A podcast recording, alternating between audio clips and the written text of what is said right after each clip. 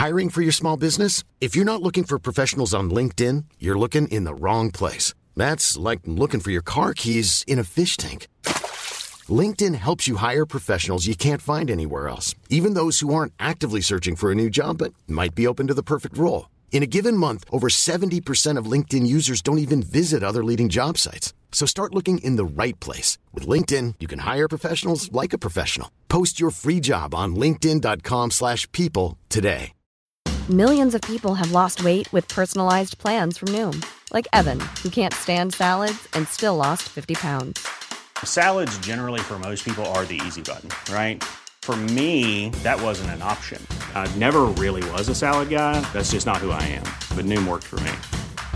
Get your personalized plan today at Noom.com. Real Noom user compensated to provide their story. In four weeks, the typical Noom user can expect to lose one to two pounds per week. Individual results may vary. Hey there, it's Michelle Norris. I'm host of a podcast called Your Mama's Kitchen. When I travel, I'm usually looking for a way to find a taste of home when I'm not at home. And one of the things I love to do when I am at home is entertain. And Airbnb allows me to do that. When I was in California recently, I rented a house that had a great kitchen. And when we were sitting around the table, we're all thinking, we're in someone else's house. Someone could be in all of our homes as well. If you have a home, but you're not always at home, you have an Airbnb. Your home might be worth more than you think. Find out how much at airbnb.com/slash host.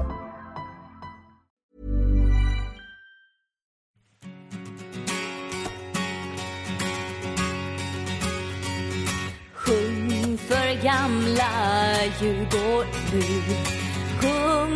av hjärtat, sjung världen som är evigt lika ung. Sjung när vi har vinst på gång. Sjung när det går snett så länge gamla Djurgården finns känns livet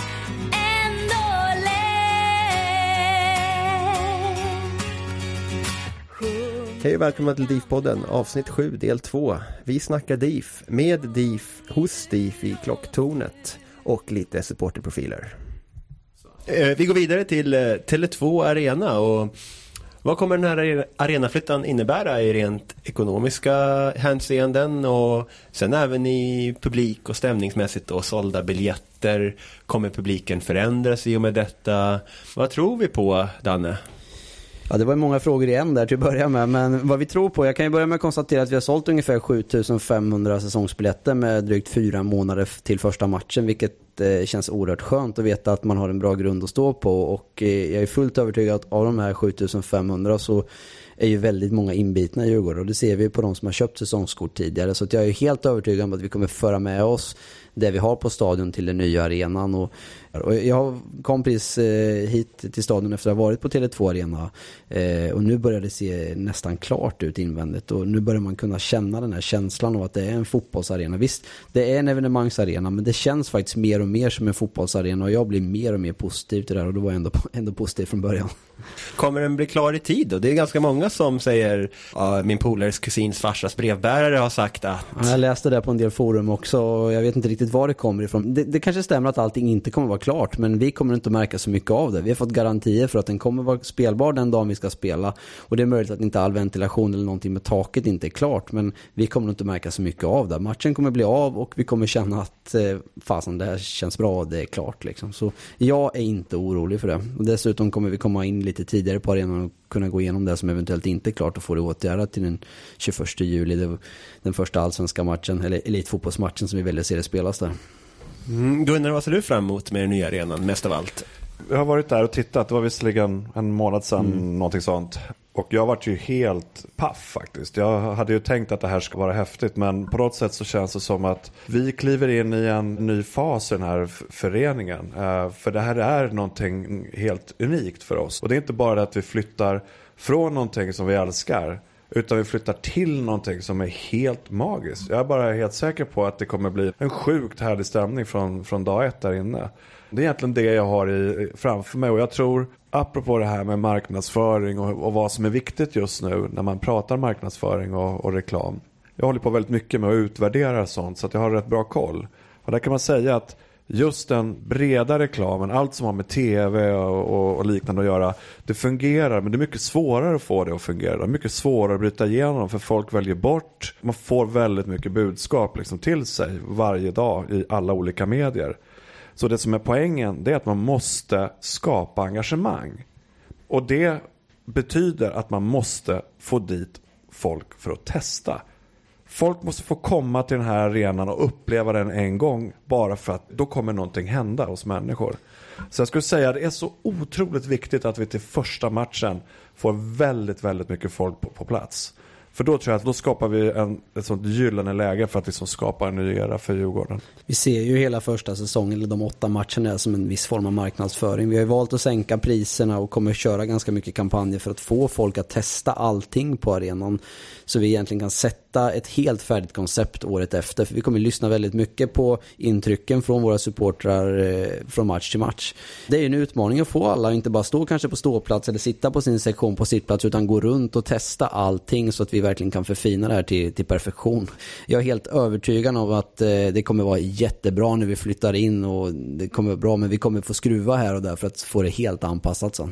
Känns jätteviktigt att påpeka det också. Jag menar, vi är, som sitter i det här rummet ändå så pass långt fram i tanken och har liksom kunnat anpassa vårt mindset, våra, våra tankar och känslor eh, inför flytten. Men för många är det fortfarande känsligt. Det är fortfarande eh, för många att, att lämna den stadsdelen som vi har spelat på väldigt länge. Och vi förtydligar någonstans att vi är alla här inne väl medvetna om den känslomässiga utmaningen som det innebär och att grundfokuset på Tele2 är att få med oss den här fantastiska stämningen som vi har haft på stadion, det vi bygger upp, det vi har byggt upp, få med vår tradition och kultur. Jag menar, inte minst med tanke på att vi har varit absolut först med att döpa en läktare. Vi, har, mm. vi tar med oss Sofia-läktaren från stadion till Tele2 med samma supportrar, med samma fantastiska tryck. Och ser man till liksom hur biljettförsäljningen har sett ut så är det ju framförallt klack och sen i förlängningen in i, i den aktiva sittplatsen eh, ut mot slakthusområdessidan som lär bli sannolikt en av de värsta liksom, kittlarna i Europa att möta. Kan inte vara kul att slå första hörnan som bortaspelare på nya arenan. Det är bara fem meter från sidlinjen fram till första bänkrad också får man tänka på. I mitt kompisgäng så har vi vadslagning om vem som är först in på plan och slår en hörna för motståndarlaget. Inte dra ner brallorna på den som lägger hörnan. Gunnar, jag har en liten fråga till dig. Det här med att man har stora förväntningar och det gäller att testa arenan. Många har ju testat en ny modern arena som ligger ute i Solna, mitt ute i ingenstans och blivit tämligen besvikna när de har gått dit. Mm. Tror du det kommer påverka någonting folks vilja att komma till Tele2 när de har känt att en ny jättestor, eller man kan säga alldeles för stor arena, att den är inte så cool det här skrytbygget? Ja, det blir ju en jätteutmaning i, i marknadsföringen att få alla att förstå att det finns en närhet i den här arenan. Trots att jag såg den när den inte var färdigbyggd så var det det man slogs av. Det är inget Arlanda vi flyttar till, utan det här är faktiskt en intim arena trots att det är så stort. Jag kunde liksom inte riktigt greppa att det skulle kunna få plats 30 000 plus där inne. Precis som du säger Gunnar, det, jag har ju varit där nästan varje vecka i 20 veckor och det, det genomgående vad folk säger när de kommer in, hur tusan ska det gå in 30 000 här? Utan det känns som det är 15-20 000 och det är ett bra betyg i det här fallet för att den känns intim och tight och man kommer väldigt nära. Men det är verkligen svar på frågan, det är en utmaning. Uh, och, och, jag tror ändå dock att det är fortfarande samma typ av marknadsföringsidé. Det vill säga att man måste förklara att gå dit och uppleva det själv och testa arenan. Och glöm den andra omoderna mm. arena som byggde ut i Solna. Jag tror stenhårt på att vi klarar 12 000 sålda säsongsbiljetter på Tele2. Eh, och jag är helt övertygad om att det nedre etaget där på Sofia-läktaren kommer att vara slutsålt för säsongsbiljetter till klack. Och jag tror att mycket av det som man kommer kunna använda i marknadsföringen och det som kommer att locka folk är att vi kommer alltid att ha en helt fantastisk stämning. Vi pratade ju redan tidigt när, vi, när man pratade om placeringen av de olika sektionerna, vad är det man ska sälja var, om det sjungande L-et på Tele2, vilket blir alltså en, en klacken på kortsidan och sen får du den här förlängda armen många av oss som står där eh, i den här förlängda armen ut på långsidan är ju gamla klacksupportrar eh, som inte drar oss överhuvudtaget för att ställa sig upp och sjunga. Och jag är helt övertygad om att den där stämningen, känslan där inne, det kommer bli någonting som man pratar om. Och det jag kommer att tänka på direkt, liksom som en referenspunkt för dig och mig som har haft säsongskort även innan vi var, jobbade för Djurgården och efter, är ju att gamla Rågsvedsligan. Eh, Precis, det är de man vet, tänker på hela tiden. Det är min referenspunkt. Om Rågspelsligan eh, med gamla Tommy Arvidsson och hela det gänget köper säsongskort, då är det en het säsong. Men Tommy har köpt. Det är det jag menar. De är tillbaka. Det är liksom, de, är Ja, det är faktiskt jävligt stort. de är typ 40 man och det är helt sjukt. Jag har sett dem på någon styckematch på stadion på ett par gånger senaste åren och nu har de köpt säsongskort. Börjar för en grym stämning dessutom. Mm. Jag trodde du skulle börja snacka om vårt snack igår när jag försökte få dig att följa med till Hovet och stötta Djurgården Hockey. Fy fan vad taskigt. Det där är inte helt rättvist Wille och du vet varför jag inte har varit där. Jag delar, jag måste flika lite på Martin, Martin pratade om tidigare att eh, han tror på 12 000 sålda säsongsbiljetter. Det lär ju låta jättehögt med tanke på att det är nästan 5 000 mer än vad vi någonsin har sålt tidigare.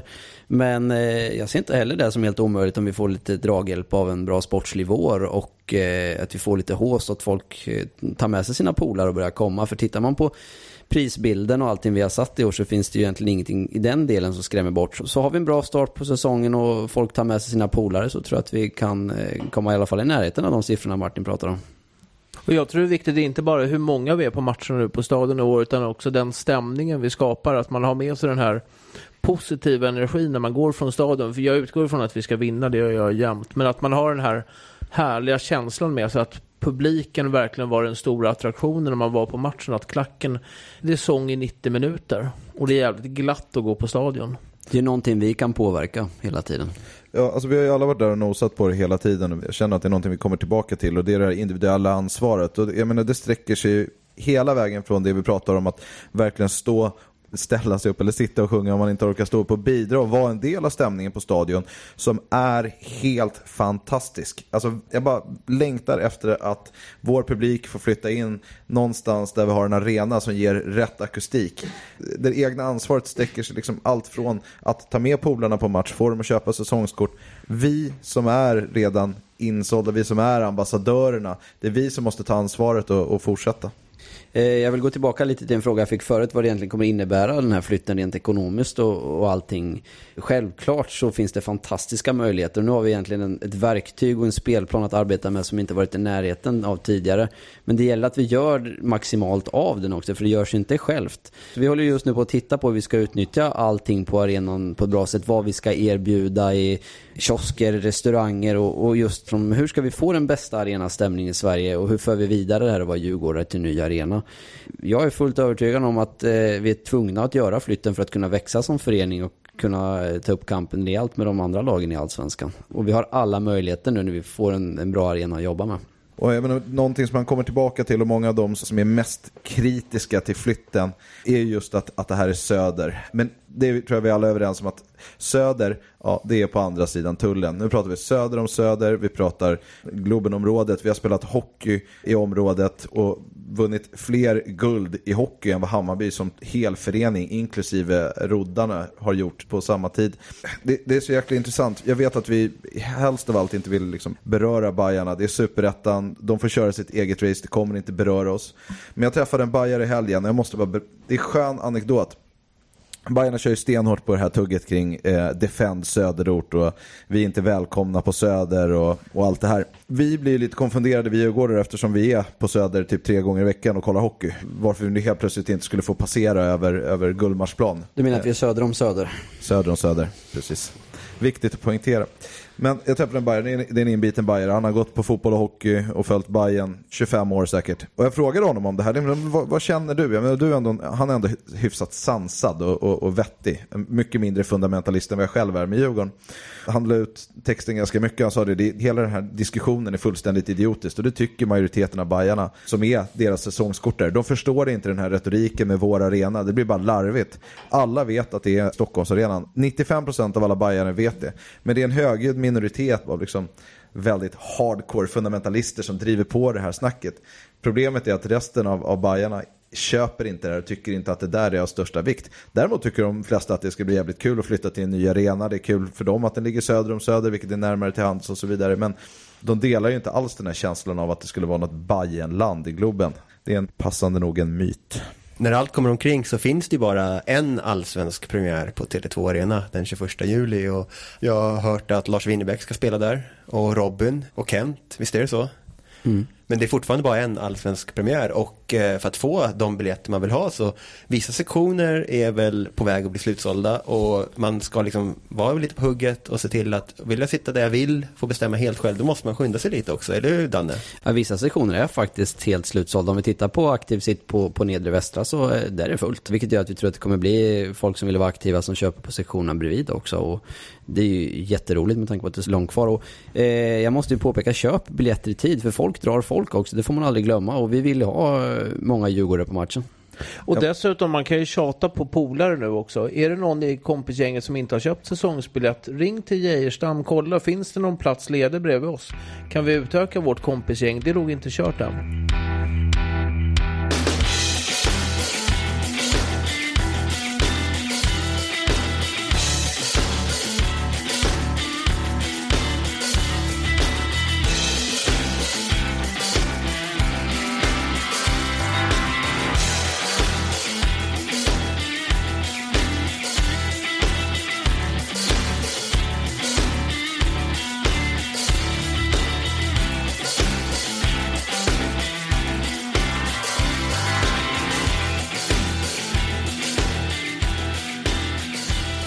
Eh, men Wille, vi ska inte släppa dig av kroken här ännu. I vårt avsnitt nummer fyra för ett tag sedan, där vi snackade fotboll och gamla fotbollsminnen, så berättade Thomas Alexandersson, som också har jobbat för Djurgården Fotboll, och nu skriver matchtexter, att du är en...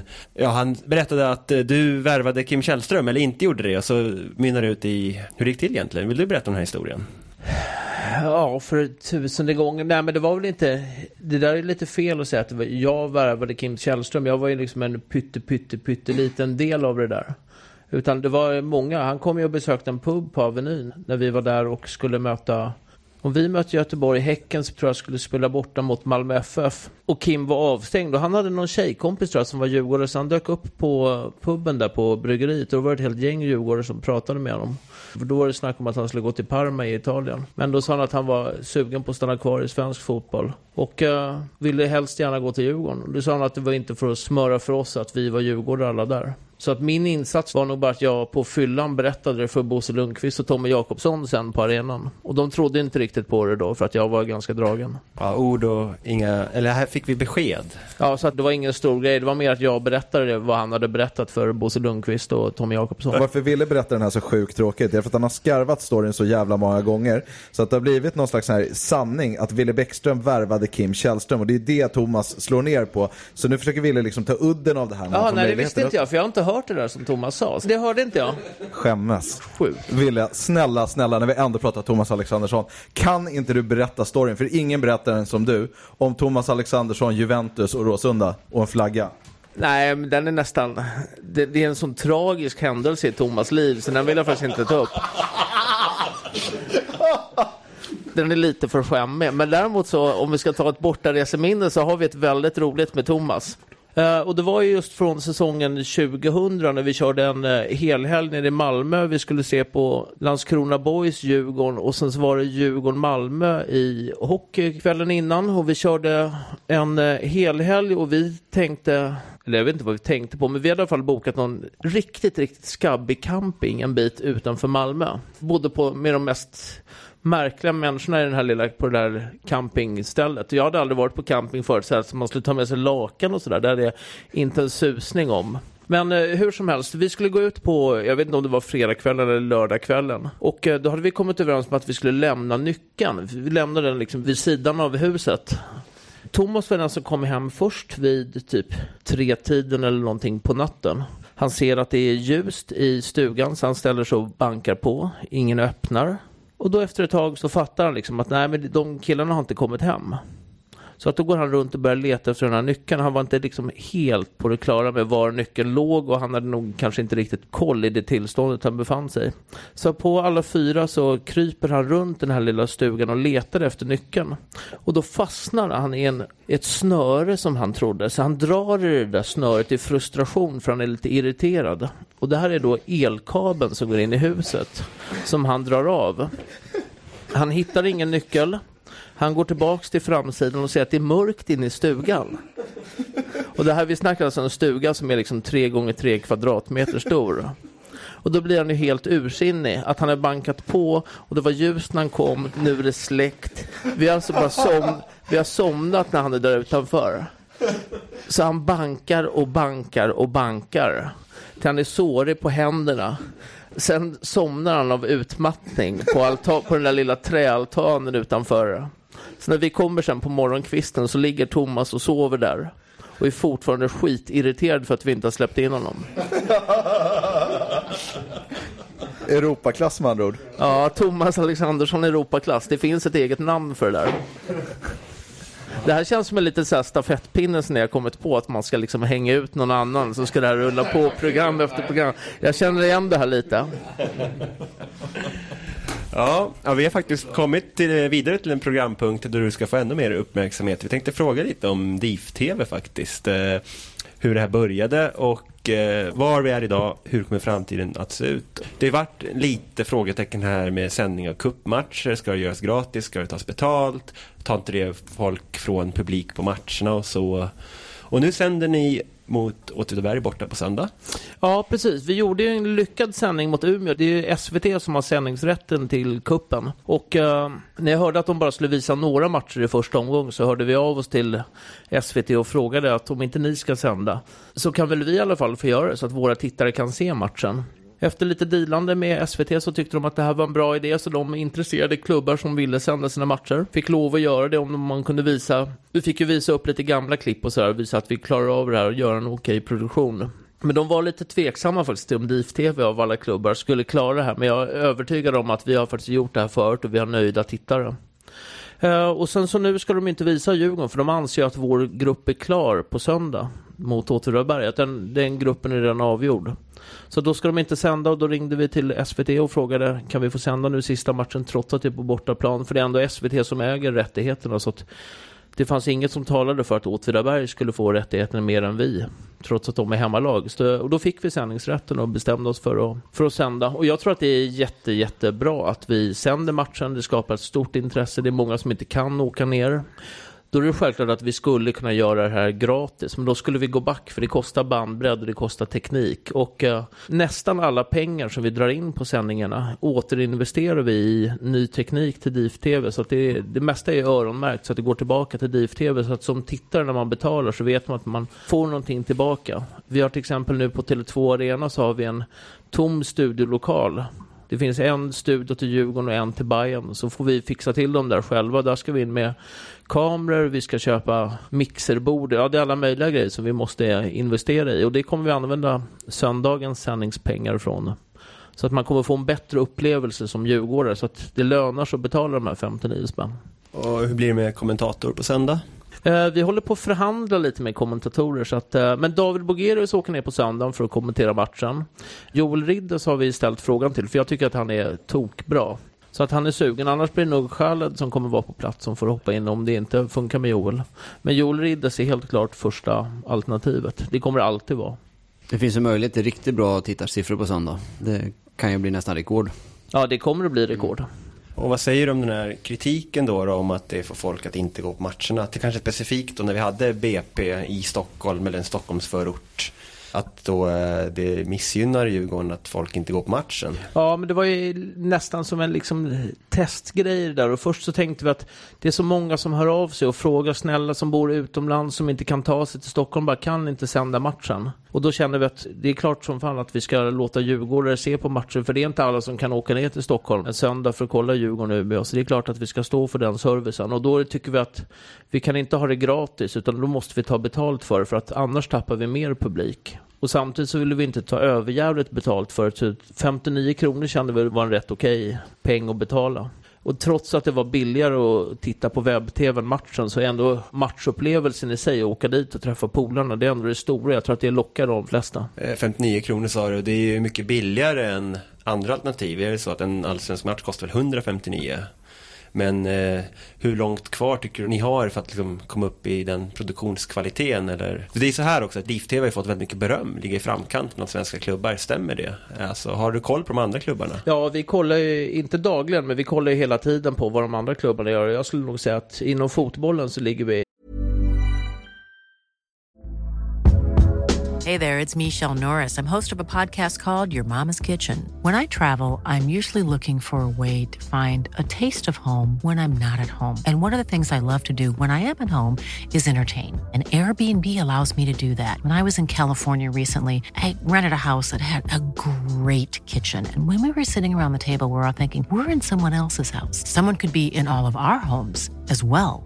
If you have a home, but you're not always at home, you have an Airbnb. Your home might be worth more than you think. Find out how much at airbnb.com/slash host. I'm Sandra, and I'm just the professional your small business was looking for. But you didn't hire me because you didn't use LinkedIn jobs. LinkedIn has professionals you can't find anywhere else, including those who aren't actively looking for a new job but might be open to the perfect role, like me. In a given month, over 70% of LinkedIn users don't visit other leading job sites. So if you're not looking on LinkedIn, you'll miss out on great candidates like Sandra. Start hiring professionals like a professional. Post your free job on linkedin.com/people slash people today. Millions of people have lost weight with personalized plans from Noom, like Evan, who can't stand salads and still lost 50 pounds. Salads, generally, for most people, are the easy button, right? For me, that wasn't an option. I never really was a salad guy. That's just not who I am. But Noom worked for me. Get your personalized plan today at Noom.com. Real Noom user compensated to provide their story. In four weeks, the typical Noom user can expect to lose one to two pounds per week. Individual results may vary. Hästlängder före alla andra klubbar. Så i en del klubbar här i närkommuner så är det mer liksom hobbyprojekt de håller på med, men vi gör det liksom seriöst. Men jag tror inte att vi ska uppnå den här liksom perfekta sändningen och försöka vara tv, utan jag tror att vi vinner mycket på att det ska vara DIF-tv. Det ska vara liksom känsla i det, även om liksom man ska inte tumma på bildkvalitet och så, men det är mycket känsla. Man ska ju få känslan av att man får någonting som man inte får från vanlig tv också. I själva hela DIF-tv-konceptet liksom som man är unik på. Ja, precis, men det är svårt på live-matcher. Absolut. Men i, Jag i övrigt generellt så... sett alltså. Ja, det kommer man nog få se väldigt mycket av i år. Att man kommer få en bättre inblick i Djurgården fotboll om man följer DIF-TV i år. Och eh, någon gång per månad, eller kanske till och med ännu mer sällan, har till exempel Magnus Persson eller någon aktuell spelare dykt upp i en soffa hos dig i något slags magasinsprogram. Är det någonting ni kommer satsa mer på nu? Eller liksom bygga ut DIF-TV med någon typ av magasin? Ja, vi har testat lite olika magasin och sätt att jobba på. I år så kommer vi väl dra ner lite på sådana här lite menlösa intervjuer ute på Kaknäs. Inför matcher, de här liksom, ja, hur mår du inför matchen och sådär. Vi kommer, vi kommer minska lite på det och så kommer vi göra mycket fokus på ett matigt inför-magasin inför varje hemma och bortamatch med eh, studiogäster. Vi kommer ha ett större supporterfokus både på hemma, hemmasupporter men även bortasupportrar och intervjua bortaspelare. Så vi ska samarbeta med andra klubbar och be dem skicka över färdiga intervjuer med motståndarspelare där vi har skrivit frågor. Och vi kommer ha Daniel som kommer informera om vad som händer på arenan. Nej, men vi kommer att ha ett bättre införmagasin och sen så ska vi få göra mycket mer behind the scenes grejer. En dag med Djurgården. Vi skulle kört vår första grej så här behind the scenes en dag nu i Åtvidaberg under resan men eh, en tjej som ska göra det tillsammans med mig, Johanna, som har kört galet mycket Djurgården Hockey nu på slutet. Hon har tyvärr åkt på influensan så att vi väntar med det. Vi ska övertala Magnus att vi ska köra det borta, att vi ska dokumentera hela premiärresan till Helsingborg istället. Men det kommer bli mycket hemma hos Ayrton och såna här grejer i år. Hon är fotograf åt Djurgården Hon Hockey? är fotograf och hon hjälper även oss på fotbollen nu kommer göra det den här säsongen och filma med sin stillbildskamera. Det blir, hon är galet bra på det där, eller hon är bra på allt. Johanna är ju ett stereotypt på, på Twitter för de som inte vet det. Går bra att följa henne. Jäkligt intressant och smart tjej. Twitter, har du, Martin, du är lite sen med de här sociala medierna. Du är bra på att snacka om dem, men du skaffade Facebook för ett halvår sedan. När blir det Twitter? Ja men nu, eh, vi har ju pratat om det här nu så att efter, efter att vi är klara idag så ska du få hjälpa mig att sätta upp Twitterkontot så kommer man kunna diskutera eh, DIF-podden med mig efteråt.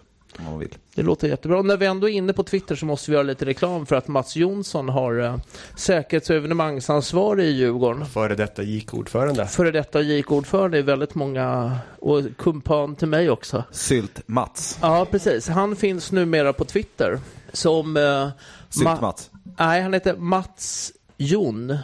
M-A-T-S-J-O-N.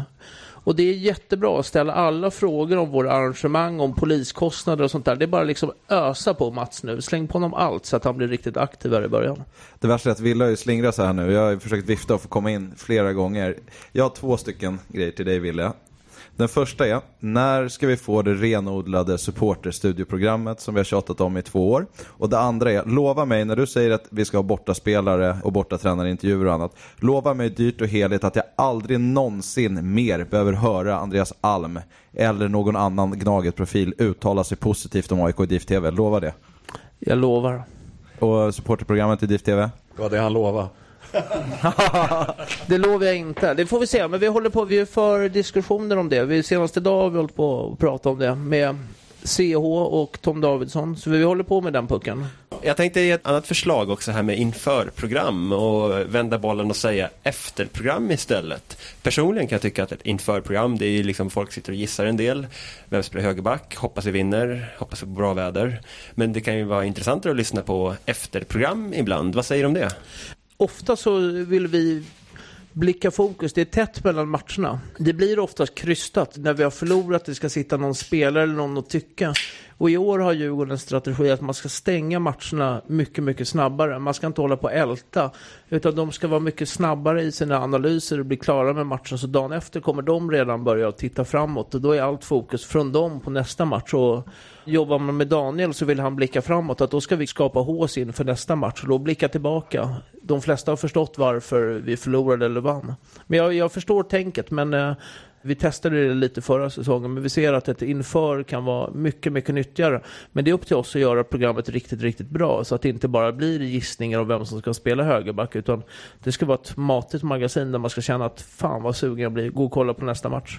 Ja, det låter faktiskt riktigt spännande och eh, det är på en hög nivå DIF TV redan nu, men det låter som att det kan bli ännu bättre.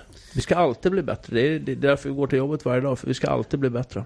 Det kommer ju inom kort eh, lanseras lite nyheter som gör att det blir ännu bättre. Åt. Utan att säga mer just nu så kommer det hända ganska mycket med DIF TV framöver. Ska jag bytas ut? Om du tar med en AIK-tränare igen i DIF TV så kommer du att bytas ut. Det har jag inga synpunkter på. Jag har sagt att Andreas Alm inte ska prata, vara med. Eller ingen ska uttala sig positivt om AIK. Det var vår deal.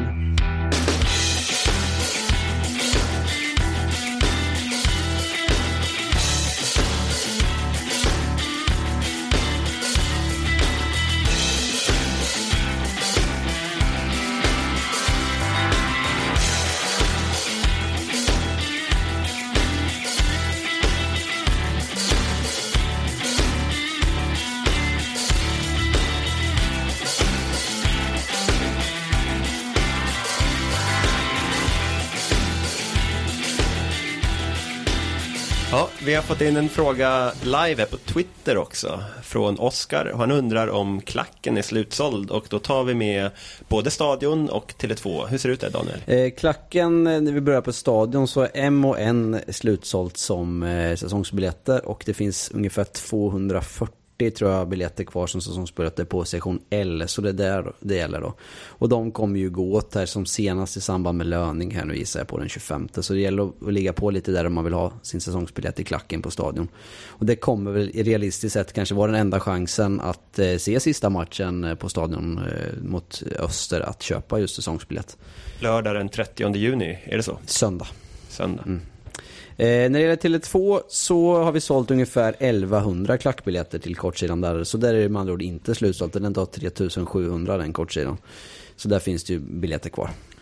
Men det räknar vi definitivt med att det blir utsålt. Det är ju en fråga om pengar och, och var man lägger resurserna. Jag tror många lägger sina pengar på att åka till Helsingborg och de andra borta matcherna nu för att sen köpa klacken allt eftersom. Om man tittar på klackens försäljning eh, så köper de generellt sett ganska sent. För I och med att det är onumrerade platser så är inte incitamentet att köpa tidigt lika mycket. Så vi vet att det kommer fyllas på där. Och det känns skönt att veta att till Tele2 har vi sålt 7 500 biljetter. Och en ganska liten del av dem är, faktiskt klack. Så där kommer det fyllas på sen. Så vi kommer ju se en ökning av antal säsongsbiljetter och en andel i klacken där. Ser vi bara att vi skulle ha samma säsongskortsförsäljning i klacken eh, på Tele2 som vi redan har på stadion så pratar vi alltså 8500 drygt sålda säsongsbiljetter på Tele2. Vi sålde ungefär 2000 i klacken förra året gjorde ja, vi. Det ser rätt bra ut. Mm, det, ser, det är klart det ser bra ut. Bättre ska det bli dock. Får jag flika in på ett litet nytt ämne? Nej, men vi pratar ju om utsålda. Jag tror att vi ska boka in några grejer i kalendern också som vi inte har tänkt på. Vi pratar mycket om stadionpremiär, vi pratar mycket om bortapremiär, men vi har faktiskt två riktigt viktiga datum till. Det är den 23 nu så ska vi spela vår sista träningsmatch nu, genrepet, mot Kalmar klockan 13.00 på Stadshagen. Det är en grej som vi ska skriva in i kalendern verkligen så att vi ger Djurgården den här liksom sista pushen inför allsvenska starten. Lördag den 23 mars alltså. Ja, lördagen den 23 mars. Och det kan nog vara den sista matchen på Stadshagen någonsin. Jag har inte riktigt koll på det, utan det är Daniel som får svara på det där, vad träningsmatchen ska spelas i framtiden. Men jag skulle väl tro att det här är den sista träningsmatchen någonsin. Ett annat datum som är viktigt att lägga på minne, det är den 3 april. Svenska kuppen. Om Djurgården går vidare till kvartsfinal så är det kuppmatch den 3 eller 10 april och med tanke på hur Djurgårdens spelschema ser ut så tror jag att vi kommer få onsdagen den 3 april. Vi är jättenära Europa om vi är i kvartsfinal i Svenska kuppen. Och där måste vi, var vi än spelar så måste det vara knökfullt och då ska alla verkligen hjälpa till och lyfta fram Djurgården. För är det någonting vi vill göra så vill vi åka på våra Europaresor, särskilt Thomas Alexandersson. Och om det blir match den tredje, eller snarare om Djurgården slutar som en av de fyra bästa gruppettorna nu av de här åtta cupgrupperna så kommer det alltså vara en hemmamatch den tredje. Precis, det stämmer. De fyra bästa lagen av de, av de åtta gruppsegrarna, och Djurgården ligger tvåa i dagsläget, kommer att spela sin kvartsfinal hemma. Och då är frågan då, den naturliga frågan, var spelar vi? Och eh, det lutar åt att det blir Grimsta igen, för jag tror inte att stadion är spelklar till den 3 april. Och även om den skulle vara gränsfall för att den skulle vara spelbar så förstör vi nog det mesta av gräset till hemmapremiären och då tror jag att man väljer att spara det. Känner när du när du nämnde Stadshagen nu att det är liksom spikat och att det är 13.00 så känns det ju verkligen som att vi får chansen att ta lite revansch på oss själva efter den här eh, lite uppdelade eh, träningsmatchpremiärerna som blev när det egentligen var tänkt att premiären skulle vara en fredag och så var det U21 och sen så var det lördag och så var det riktiga och då hade vi två matcher back to back. Det snöade och det var svinkallt. Det blev lite eh, avigt. Tror att det, det kan vara precis den avlastningen som vi alla behöver också inför Helsingborg. Jag menar det är typ det enda jag går och tänker på nu. Helsingborg borta, då kan det bli kanon att få träffa alla en, en vända innan det och känna att man får se alla igen. Framförallt nu när det börjar bli lite varmare och man faktiskt får lite vårkänslor och, och fotboll när det är som det ska vara. Ja, fy fan vad taggad jag blir när jag bara tänker på det. Ja, det känns riktigt kul faktiskt med den här nybokade träningsmatchen mot Kalmar då nästa lördag. Ja, lördagen 23 ska jag säga, beroende på när programmet kommer ut. Och vi ska börja runda av det här programmet nu och eh, faktiskt börja med att gissa den här mycket viktiga kuppmatchen mot Åtvidaberg på söndag. Och vi börjar med Gunnar. Jag tror vi vinner med 2-1. 2-1, det innebär 9 poäng för Djurgården och vi är då högst sannolikt en av de här fyra bästa gruppettorna. Ville, den eviga optimisten, har du blivit lite känd som. Vad tror du på? Ja, jag tror ju faktiskt att Djurgården vinner, tror eller ej. Vi vinner med 3-1 och jag tror faktiskt att Javo gör sitt första mål i Djurgårdströjan, för han är spelklar till söndag. Kommer han få starta? Det vet vi inte än. De har inte tagit ut några lag. Det görs först på lördagskvällen. Men Magnus har sagt att han kommer komma med i truppen. Så mycket har han bestämt. Men lörd- laget kommer tas ut på lördagskväll när vi befinner oss nere i Linköping. Och vem har varit din överraskning hittills under de här två cupmatcherna som har varit? Vem har imponerat mest? Jag vet inte om det är cupmatcherna, men om det är någon överraskning. Men Ayrton har ju varit ruggigt bra. Men jag tycker faktiskt att eh, Simon Tibbling har överraskat att han har varit så bra ute på kanten. Det tycker jag har varit skitkul att se. Men sen tycker jag att Nahir har varit sett bra ut på försäsongen. Han har tagit ett stort kliv jämfört med förra säsongen och det är skitkul. Måste vi inte säga Martey också? Ja, precis. Han är ju helt galen. Alltså det är ju, vi har ju en världsstjärna i det här laget utöver Ayrton. Det är helt overkligt. Ja, grymt imponerande debut av Amartey i A-laget måste jag också säga. Vilken kille och så ung. Det ser ju ut som han har så gott om tid varje gång han har bollen. Liksom. Och det, det är ju någonting som så här präglar riktigt bra spelare. Att I trånga situationer ser det ändå ut som det går väldigt långsamt. och man har väldigt gott om tid med bollen. Ja, Danne, fortsätt med ett tips också då. Eh, 1-0 vinner vi med. Och... Eh, Säger han på bred östgötska. ja, lika bra. Bruket som säger Åtvidaberg. Bruket. Ska du se matchen? Ja, jag ska väl se den via DIF-TV tänkte jag den här gången. I och med att eh, det är biljettutlämning i Johan Björkman-hallen på lördag. Eh, så blir det att jobba där. Eh, så jag kommer inte åka Men ner. matchen är på söndag. Ja, men jag kommer se den på tv vill jag. Jag vill se lysande produktion där faktiskt. Så jag vill bidra till de siffrorna så kommer rekordet bli lite högre tänkte jag. Kan vara bra för er. Om jag ska spinna vidare på överraskningen så är det lätt att glömma bort Jesper Arvidsson tycker jag som har varit väldigt bra. En riktigt bra offensiv ytterback som jag tror vi kommer ha väldigt mycket nytta av. 1-1. Tror jag, tror jag fortfarande att det räcker. Daja gör rätt och sen så gör Solignac ett. Och alla tar upp de här, de här självklara, Amartey och allting och fantastiska fotbollsspelare. Men jag tycker att Solignac har varit förvånansvärt bra, framförallt i kuppen. Han drar på sig två, tre spelare hela tiden och är lite han saknar lite fortfarande den här lite killerinstinkten som, som Schertenauden hade. Men jag tycker fortfarande att han har ett rörelsemönster som är, som är väldigt skönt. Och, och orsakar situationer och skapar ytor för de andra. Vilket är, är nog så viktigt med, med den rollen han har. Jag tror stenhårt på Soliniak. Jag tror han gör nio bollar i år. Ja Martin, du snodde mitt tips där. Jag tror också på 1-1 faktiskt. Men jag håller inte med dig om Solignac. Lite förbättringspotential på honom tycker jag. Och nu har vi ju Javo också. Får se vem som får mest speltid av dem. Det känns ju otroligt tryggt. Jag tror också att Solignac kommer att bli bättre med, i och med att vi får nu liksom tre verkligen olika forwardstyper.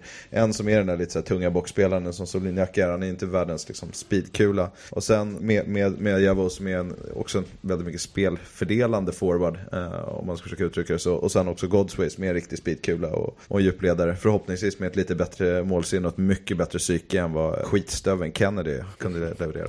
Ja, nu har vi redan nämnt alldeles för mycket här och jag kan man notera att han fortsätter vara lika pissusel som vanligt. Eh, Fuck for that. Men han skapar i alla fall lägen.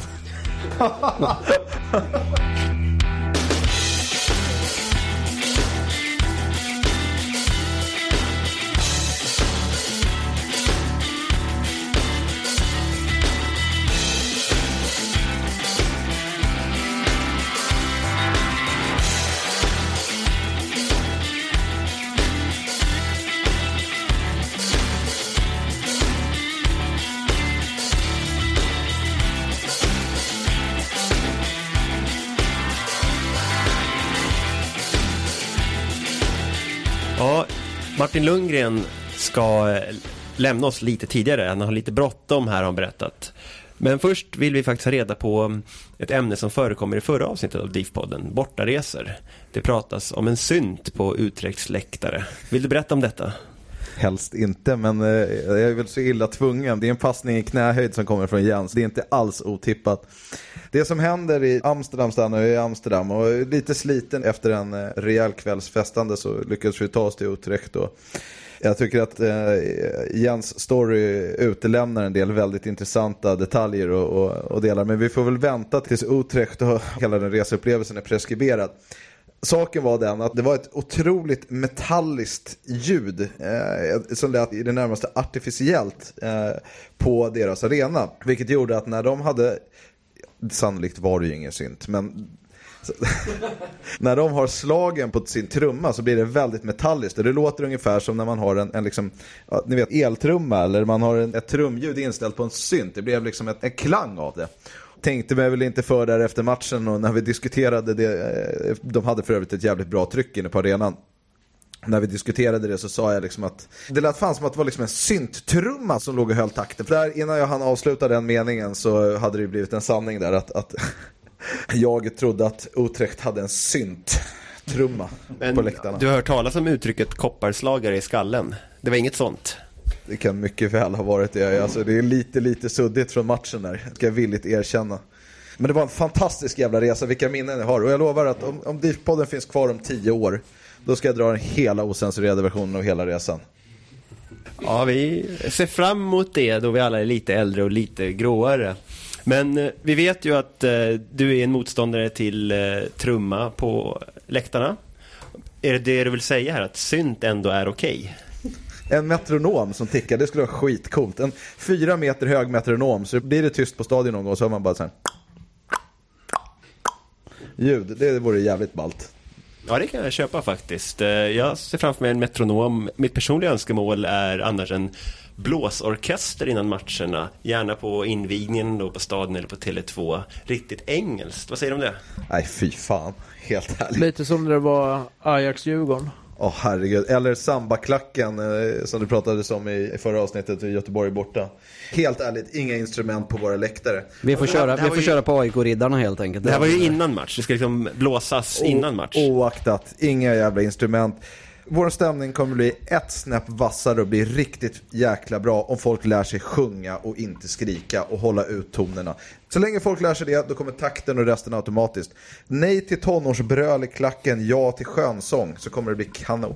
Bra där, ord och inga visor. Ah, Ah, den där var faktiskt riktigt bra.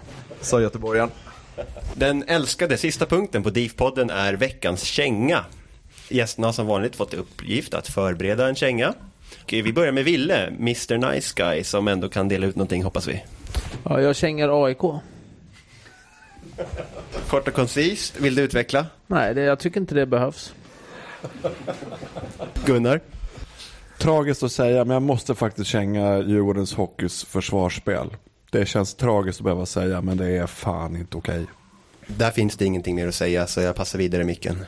Nej, Två ytterst eh, välbefogade kängor som har delats ut här tycker jag. Men eh, jag måste nog känga vädret faktiskt. Eh, nu får det sluta. Nu vill jag ha vår och jag vill ha gröna fotbollsplaner. Och då pratar vi inte konstgräs utan jag vill ha gröna vanliga fotbollsplaner. Och ett, eh, 15 minus och inte hett så här års. Nu kör vi. Får man hyllsparka? Kör på. Det känns så jäkla trist att bara dissa. Så att jag kör en hyllspark, men temat är, är AIK. Spark, den är ju solklar, Wille är där. AIK är alltid dagens känga, det är inget att snacka om. Men de ska ha en hyllning. Deras reklamkampanj inför säsongen, den här Black is back eller vad det är de kör på. När Paint alla- it black. Paint it black, ja vad det nu är. När helt plötsligt alla jävla profilbilder med aik med halsdukar och grejer på Facebook blev svarta. Alltså, tack! Hade jag fått göra det själv så hade jag släckt ner det. Och de gjorde det åt oss. Tack för det. Fortsätt med det ni gör grabbar. Det är bara ni själva som förstår. Toppen. Man måste ju tillägga att AIKs kampanjer är så alltid så vältajmade. Först hade de det där Kom och ta oss. Ja, det var verkligen många som gjorde. Och i, och i, år, kör de, i år kör de Painted Black och det, allting är nattsvart för dem. Jag gick förbi Vasaparken idag och då har de eh, klottrat ner en lekpark för små barn. Och det har jag svårt att se liksom paint, eh, Painted Black över hela lekparken. Det känns sådär faktiskt. AIK-stilen. Ja, Tragisk barndom som gnagare. måste vara så. Även programledaren får dela ut en känga och jag tänker faktiskt göra det till Dagens Nyheter. Stockholms största rikstidning, eller vad de nu brukar kalla sig, som idag delade ut en helsida hyllningstext till Bayern skriven av en supporterprofil. Jag, jag snor citatet från 114.33. Och låta Gustav Gelin skriva en helsida i DN om Bayern. Det är som att låta eh, Beatrice Ask på en helsida i DN fritt försvara Reva i krönikeform. Det är fan i mig ett skämt. Jag vill då följa Martins fotspår och dela ut en hyllspark för att min tidningsdelare gillar uppenbarligen inte heller det och gav inte mig någon tidning i morse. Så jag var lyckligt ovetande tills jag kom till jobbet och folk började skicka sms. Får man skicka med folk en uppmaning på den hyllsparken? Kör. Maila DN och redaktörerna och tala om att det är ta mig fan inte okej med en helsidas propaganda skriven av bajare för bajare i en rikstidning. Tack. Men det är inte så konstigt att den kom idag. Det var en landsortsbilaga med DN också. Det är klart att de skriver om Bayern bandy så att annonsören i den där landsortsbilagan ska känna att de har träffat rätt. Det man kan använda i mejlet är att hänvisa till publicistisk integritet. Då gör det alltid ondare hos en journalist. Hörde ni det allihopa? Då har DIF-podden avsnitt 7 gått till sitt slut. Och eh, jag som programledare, Olle, vill tacka gästerna så hemskt mycket. Willy Bäckström, Gunnar Idefelt, Danne Malmgren och Martin Lundgren. Som vanligt ett stort tack till vår producent Olof som rattar spakarna som vanligt. Vår redaktör Johan som alltid bisitter med ämnen och bakgrundsfakta. Och till våra kära lyssnare som nu för tiden deltar aktivt i sändningarna på Twitter. Och vi har en uppmaning till alla lyssnare också. Det är att dela med er av ert bästa stadionminne. Använd hashtaggen stadionminnen. Det har redan dykt upp lite fina minnen om Dembos straffspark mot Elfsborg 2005. Syriska kvalet 2009 och sånt. Följ oss och våra deltagare på Twitter. Vi finns ju även på Facebook och Instagram.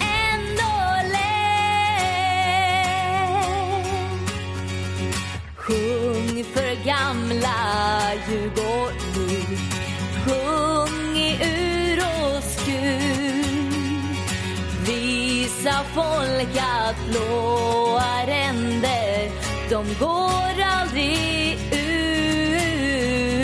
Vem som helst kan sticka upp men vi är nummer ett så länge gamla Djurgården finns känns livet